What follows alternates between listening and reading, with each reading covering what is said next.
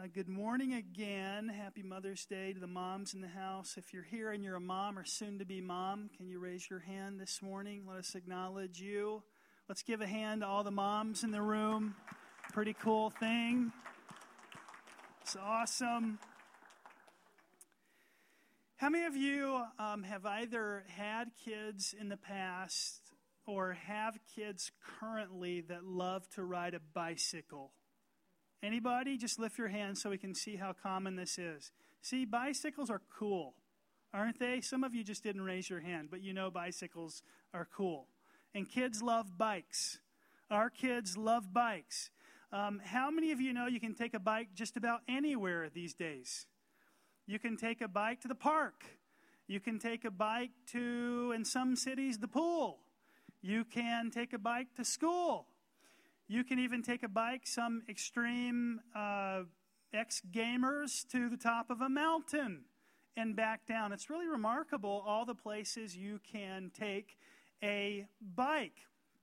Just out of curiosity, how many of you have ever rode a bike and had a pedal, a solitary single pedal, fall off of the bike?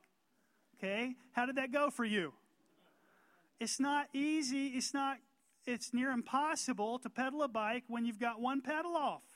It just doesn't work, right? So we need both pedals working together to make progress when we ride a bike. The same is true, James tries to tell us in the scriptures while he's talking about being hearers of the word and doers of the word. They're like two pedals on a same uh, bicycle. One doesn't work without the other. And so that's what we're going to be talking about today. In verses 19 through 21, we're going to see that a Christian life is just like pedals on a bike know the word, do the word, know the word, do the word. There's a lot of know the word people, frankly. They know the word. They can tell you the Hebrew. They can tell you the Greek. They can open their lexicon. They go to studies upon studies upon studies upon studies. They are the, what should we say, nerdy among us. They're academic. They love the word. Great thing. They read books and in the Bible and footnotes and endnotes and cross references and are just perpetually growing deeper in the Word. There's other people, and the name Annie Shaw comes to mind when I talk about this, who are more inclined, who have a proclivity to be doers of the Word in that you see them active in their community doing what Jesus asked us to do feeding people, taking care of orphans, encouraging others, just constantly. How many of you know we're supposed to do both? Know the word and do the word. Both. Together they ought to be complementary. And of course, James, our author, learned this from his older brother Jesus. Luke actually records Jesus having said in chapter 11, verse 28 of the book of Luke, Blessed are those who know the word of God and go do it. Now, isn't that something? Two guys who likely slept in the same bunk bed. Two guys who likely traveled to the temple, the, the ancient church, together talking, comparing notes, studying the scriptures, coming home, that they would have almost exactly the same language when we look at the words that Jesus said and the words that James said. See, this is part in part how we know the Bible is a credible document. It says they're brothers, and then it quotes each of them, and they're nearly alike. How many of you have met somebody and they say something that's unique and you have guessed that they know so and so who says something really unique. It just happens every once in a while. You've been hanging around with so and so, haven't you? Well, this is what happened with James and Jesus. James begins this way. This is James' uh, word. Know this, my beloved brothers. Did you know that you're the beloved of God this morning? Can we just start there? You're loved by God. What a simple takeaway from the scripture. He loves you. He's not unkind. He's not uncaring. He's not indifferent. He's not idle. He's not passive. He loves you, and actively so. Let every person be quick to hear, slow to speak, slow to anger. For the anger of man does not produce the righteousness of God. Therefore, put away all filthiness and rampant wickedness, and receive with meekness the implanted word which is able to save your souls. How does James begin? That's about all we're going to look at today. He begins by saying, Know this. Have you ever looked at anybody and held up a finger and said, Know this? What did you mean when you said, Know this? Means what you're about to say is very important, isn't it? It's poignant. James says, Know this. Okay? In other words, listen up. I'm about to communicate something that matters. He's trying to grab our attention. He's trying to open our mind. He says, Know this, my beloved. He's saying to his readers, before we get into the list of things that you ought to do and ought not to do, can I just remind you that we begin with the very love of God? That that's our starting point. Moms, do you know that the Father loves you today? That's the starting point. It's not what we ought to be doing and ought not to be doing. It's just that you're the beloved of God. Your activity comes out of your identity as his daughters. James is saying, think about who you are before we talk about what you should do. And the outcome is that when we obey God, we're not working for His love. We, we feel that sometimes, that pressure. We're not working for the love. Did you know that God cannot possibly love you more than He loves you right now? He can't. He already loves you immensely, immeasurably, infinitely so. And and there's nothing you can do to increase or elevate God's love for you. Did you know that? That's where we start. That's where we start. I mean, we're sitting pretty good right now, aren't we? The beloved of God. Let's just stop there and bask in it and enjoy it. We're God's beloved. What a cool thought. His kindness, then, is what leads us to repentance and is what leads us to our activity. It's like saying, uh, if I were to Miles, my son, uh, Miles, I, I, don't, I don't love you today. I just want you to know that. I, I don't love you. What I need you to do, Miles, is I need you to pick up a few of your toys. And maybe, Miles, maybe at the end of that, I'll love you. Maybe I won't. But if you could just go ahead and pick them up, it's the only way really you can know. I mean, would a great dad, a father, ever say anything like that? Of course not. Neither does our Father in heaven. He says, I love you regardless of whether or not you pick up your toys. I love you. That's where we start.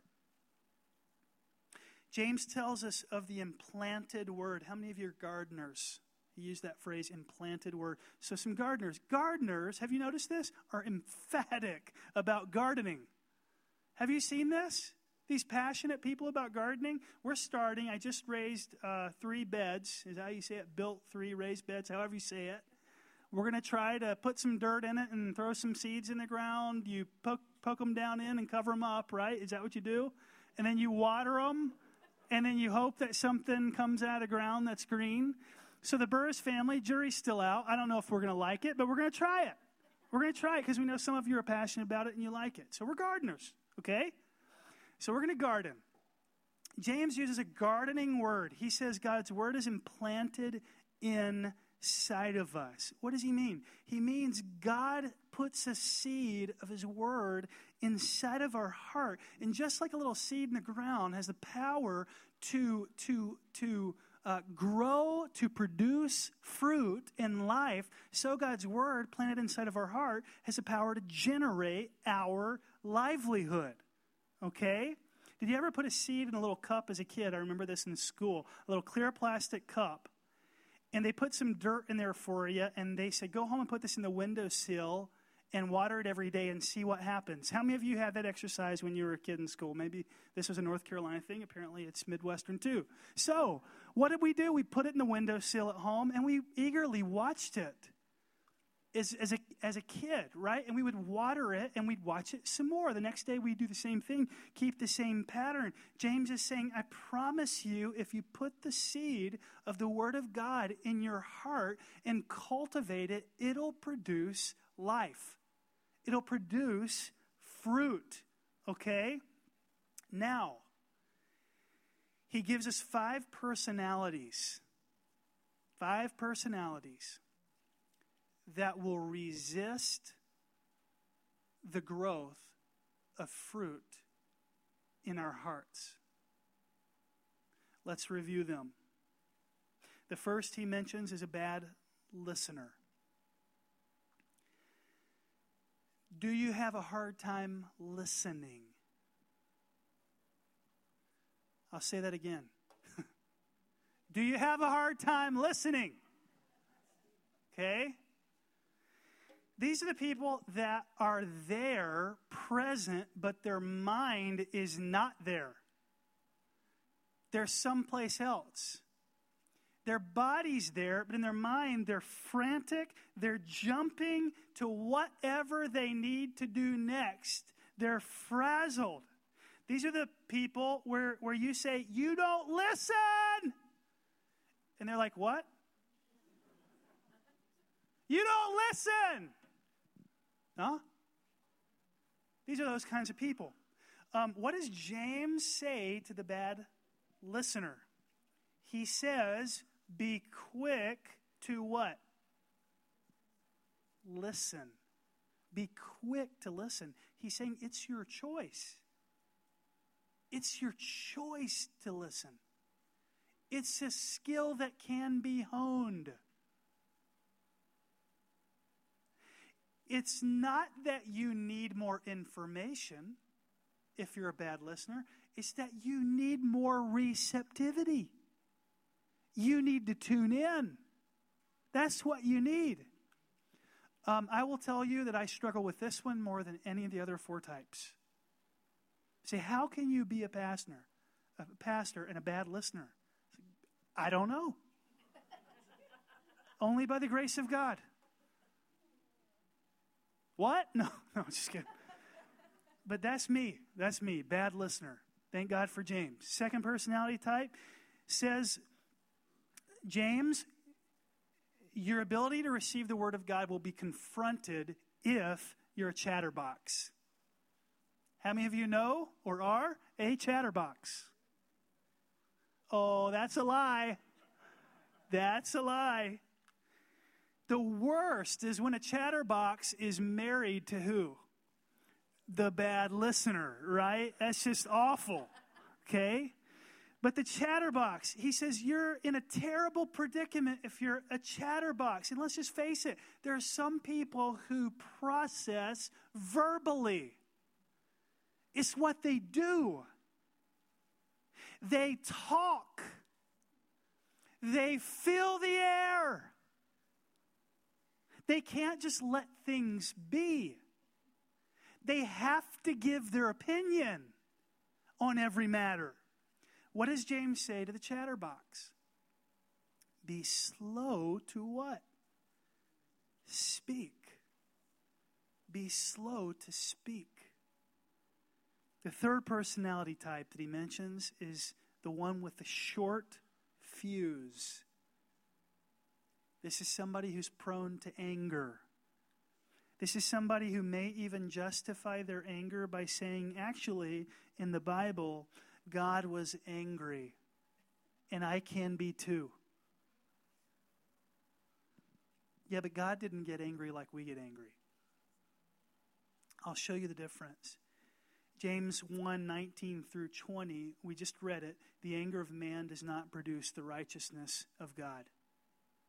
Then, if we look at the verse of the Bible that, believe it or not, is quoted more often by other verses of the Bible, by other authors of the Bible, by men inspired by the Holy Spirit to give us the revelation of God Himself. What verse did those guys quote most commonly? They quoted a verse from Exodus 34 6 that says, The Lord is slow to what? To anger. It doesn't say the Lord that never gets angry. It says the Lord that's slow to anger. The other day, I dropped a bowl of soup on our kitchen floor, and it messed up the next two hours of my evening. What do you think I have? The anger of man or the anger of God? The anger of man. You can have more of one of these, more than one of these, by the way. You can have all of them, by the way. It was the anger of man. God does not have a short wick that burns quickly. God has a long wick that burns slowly. And so when God grows in his anger, it is over the course of time, and it is by his conscious choice to grow in anger. It is not reactionary, it is not momentous. What, is, what does your wick look like? Do you seethe in anger? When something sets you off? Are you always just kind of teetering on the edge?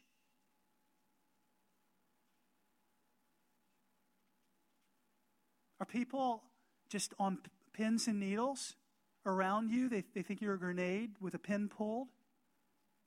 They have to be so careful all the time? What is James saying to those of us who have a short fuse, he says, be slow to what? Be slow to anger. The fourth personality type he addresses is that of the compromiser. This is the person that cannot stand sin, can't stand it. But they can stand one sin. They can sure stand one sin. That's nasty. I hate that stuff. God hates that stuff. But that over there, I, I, privately enjoy like it's a sweet chocolate, it's a morsel. These might be called inconsistent, these might be called by some hypocritical. These are the people who submit nearly their whole life to the Lord. But a segment they keep for themselves. They justify their sin by saying things like this Well, nobody's perfect, everybody's got their thing. At least I'm not doing what that guy's doing, and and and those who are are um, what what are they doing? They're they're comparing themselves to other people and not to who? God. You can make yourself look good anytime, at any moment, by comparing yourself to somebody else. Did you know that? It's in the reflection upon who God is that we see ourselves as we are. What does James say in verse 21? He says, Put away how much? Filthiness and rampant wickedness. We read it. All of it. All of it. He's saying, don't be incongruent. Don't leave the, the corner of the kitchen floor unclean. Clean up the whole floor. It'll get dusty again. His mercies are new every morning, but then clean the whole floor again. Don't just leave the corner dirty all the time. Then the fifth personality type that James says will have a hard time hearing the Word of God is the know it all. How many of you have known a few of those? This is a person that can be taught absolutely nothing. They just can't learn anything. They're unwilling at heart to grow in any capacity. And as soon as you start teaching, they interrupt you and they say, Oh, I know that. I knew that already. See, they're announcing to you effectively this I, I, appreciate the contribution your small brain has on this matter, but I already got all this figured out. They come out and they tell you what they already knew and, and, and what you were trying to, to teach them. They think they're the only authority. They like to show you how smart they are. They want to make sure that you fully understand how deep and how vast is their insight. The problem with a know it all, of course, is that they are what? They're proud. They're prideful. They don't have meekness, which James says we ought to have. They don't have humility. They reject instruction and and rather in the place of the know-it-all, God is looking for somebody who would say, "Lord, I don't know nearly what I should. Please reveal yourself to me in your word. I cannot do this on my own." I make mistakes upon mistakes. Please, please help me at work. Help me at home. Help me in my interpersonal skills and relationships. Help our finances. Lord, I depend on you. Show me what I don't know in your word. Lord, I want to grow. So, what are you? The bad listener, the chatterbox, the short fuse, the compromiser, or the know it all? What aspect of your personality is hindering God's word, God's seed, from being implanted in your soul, in your heart? I want to conclude with an illustration, um, an, an analogy that's going to kind of lead us into next week when we get to the passage on doing and hearing. Um, and the, the, the thought is this imagine, if you will, a dad who gets up early in the morning and he wakes up and the, the house has completely been ransacked.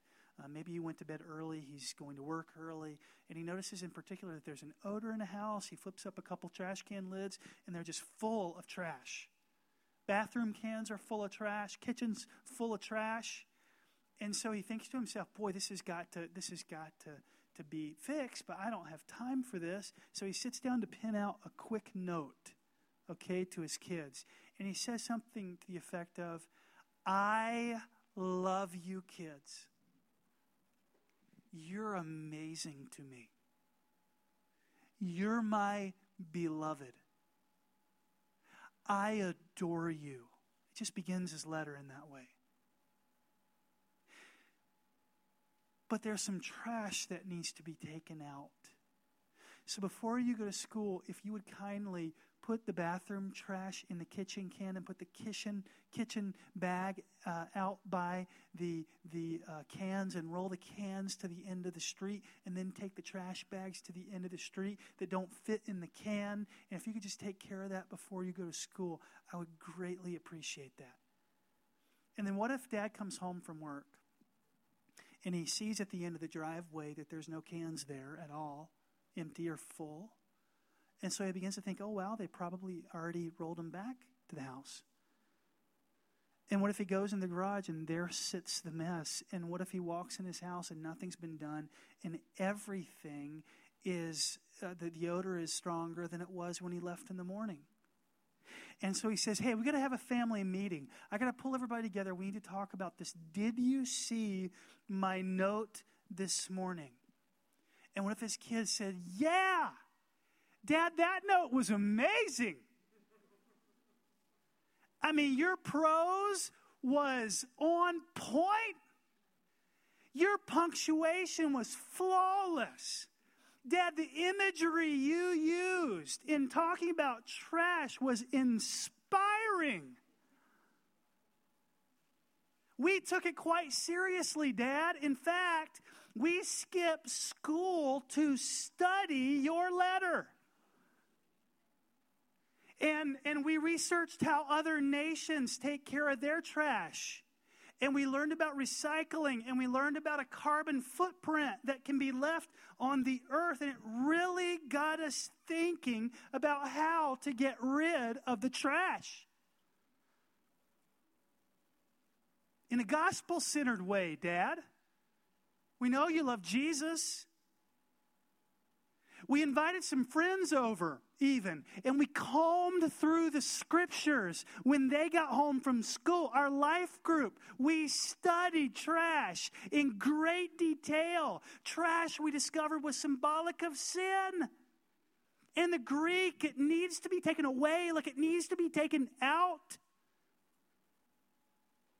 We create a website, Dad, to talk about all the new discoveries we made about trash. Do you understand the point I'm making? God doesn't care, frankly, if you know the Hebrew word for trash. If you don't take out the trash.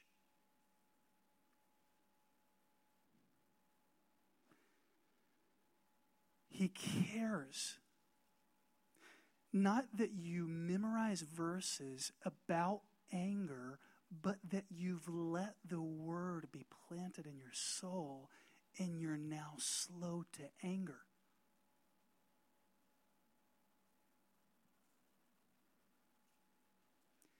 He wants you to be quick to listen. He wants you to be slow to speak. See, we can be so quick to turn Christianity into an academic exercise we don't study the Word for the purpose of studying the Word. We study the Word for the purpose of being transformed and living differently. Amen?